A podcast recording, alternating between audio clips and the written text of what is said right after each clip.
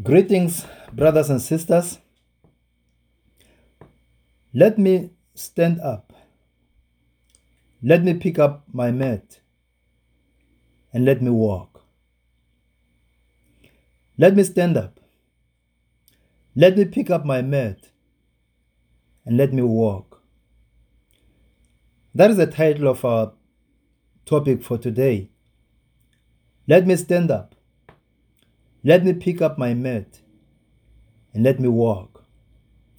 The other time Jesus was in Jerusalem and he went to a pool. The name of the pool is called the Pool of Bethesda. It's just outside the city of Jerusalem. And he found a man. And this man he has been there, the Bible says, for 38 years. He has been sick and was just lying there. And this man who was surrounded by a very interesting crowd, very interesting friends who have been with him for all these years. And he was so comfortable with them. I'm sure they, they will discuss and talk politics and talk about the president, talk about the local government, talk about their relatives, and you know, they will talk about a lot of issues. And until they got used to one another and they became so familiar, they become so familiar. The Bible says this group of people, it was a crowd of sick people, a crowd of blind people, a crowd of lame people, a crowd of paralyzed people. They were just laying there, just relaxing and chilling. And when Jesus arrived and he asked this man a simple question Do you really want to get well? Do you really want to get healed? And this man the Bible says in John chapter 5, in verse 7, the Bible says, He said, I can't, sir. I can't. For I have no one to put me into the pool when the water bubbles or when the water is stirred.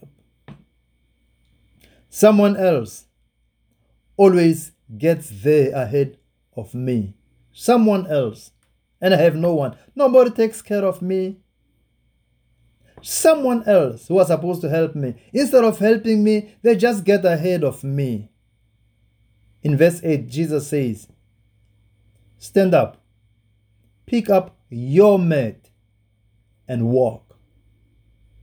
Pick up your mat and walk. He did not respond to this man's excuses. Jesus says to him, You waited in this place that it's enough. You have stayed in this place, it's enough. You waited for 38 years. And you waited for someone to take care of you. You waited for other people to do things for you. And he says, It is time you do it yourself. Stand up, pick up your mat, and walk. Maybe as I'm speaking, you have been in one place for a long time. And you keep on blaming your sister, you keep on blaming your brother, you blame your mother in law, you blame other people for your lack of progress in life. And you are still waiting for somebody to come and do things for you. You're blaming your friends. You blame your Facebook friends. Some of them you have never met them. Almost 90% of them. You don't even know them. But you blame them for your emotional issues. It is time you make some changes in your life. You have been with the same friends who have not helped you for the past 38 years, for the past 10 years, for the past 5 years. You have been in the same environment for a very long time. You have been thinking the same way for so long. You keep on blaming other people. You have been doing the same thing and it's not helping you. The only excuse you give is, my grandfather was like this. My grandfather was like this. My father was like this. I also will be like this. That's who we are. It's time. It's time you break that tradition. It is time you do something different. It's time you do something that you have never done before. Jesus says, Stand up. This man had never stood up before. Jesus says, Walk. This man has never walked before. He had to do something different in order for his situation to change. My brother, my sister, for your situation to change, you have to do something different. You have to think differently. You have to change your belief systems and you start to believe the word of God. It is time you do something no one has ever done in your family. It is time you do something no one has ever done in your village. It's time to do something no one has ever done in your town. Maybe even in your province. Maybe in your state. The Bible says you are a new creation. All things have passed away. Actually, Second Corinthians chapter 5, verse 17, the Bible says, Therefore, if anyone is in Christ, he is a new creation. All things have passed away. Behold, all things have become new. I like the New Living Translation. It says, This means that anyone who belongs to Christ has become a new person. You are a new person. You are a new person. It is not the old you. And he continues to say, The old life is gone, a new life has begun. Can people tell that your life is different? Can people tell the difference between the old you and the new you? Let people see the new you. Remember, the responsibility for standing up was with a man. He was also responsible for picking up his own mat.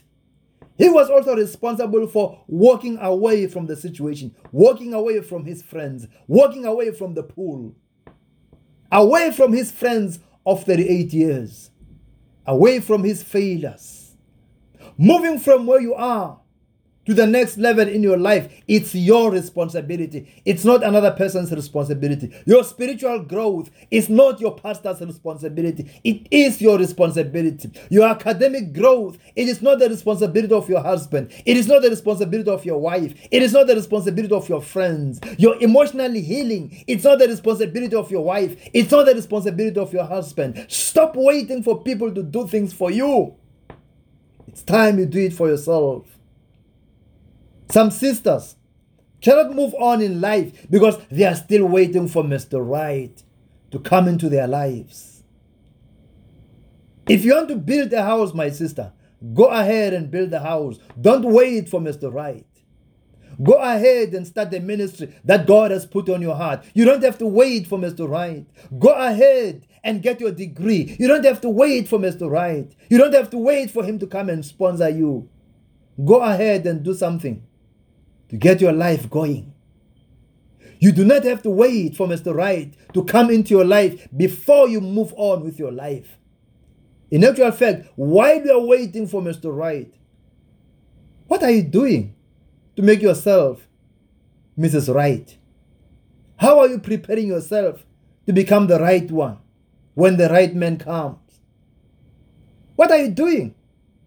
Because if Mr. Right comes, and he finds that you are not ready, you are not ready to Mrs. Right, you are not ready to be a wife, your attitude is still the same, your behavior is still the same, your emotional challenges are still the same, Mr. Right will not stay in your life. Because he will find that you still have the same anger issues. You still have the same bitterness issues. You still have the same cursing issues. You still curse people. You still gossip about people. It's your responsibility to move on, take the next step, move to the next level of your life. Remember, marriage is not a solution to your sinful lifestyle. You do not stop sinning just because you are married. It does not work like that. You have to love God. Whether you are married or not, you have to live right. Whether you are married or not, you have to live a holy life whether you are married or not. You have to stand up, pick up your mat, and start walking, start moving. By the end of this year, you must be somewhere spiritually. Your relationship with God must be at a higher level than where you are right now. Your sensitivity to the move and the power of the Holy Spirit in your life, it must be at another level. It is time you start walking. You have been in one place for a very long, long time. I want you to repeat what I'm going to say right now. Please repeat and say this very loud and speak into your spirit, speak into your mind and say, Let me stand up. Let me pick up my mat and let me walk. Let's repeat again. Now say it like you mean it. Say it like you are real about it. Say it. Let me stand up. Let me pick up my mat and let me walk. God bless you. Move on, my brother. Move on, my sister. If you want to listen to more of our uh, previous audios, please go to drmanasseh.com. drmanasseh.com, and you can be able to listen to our previous Bible studies. And God bless you. Amen.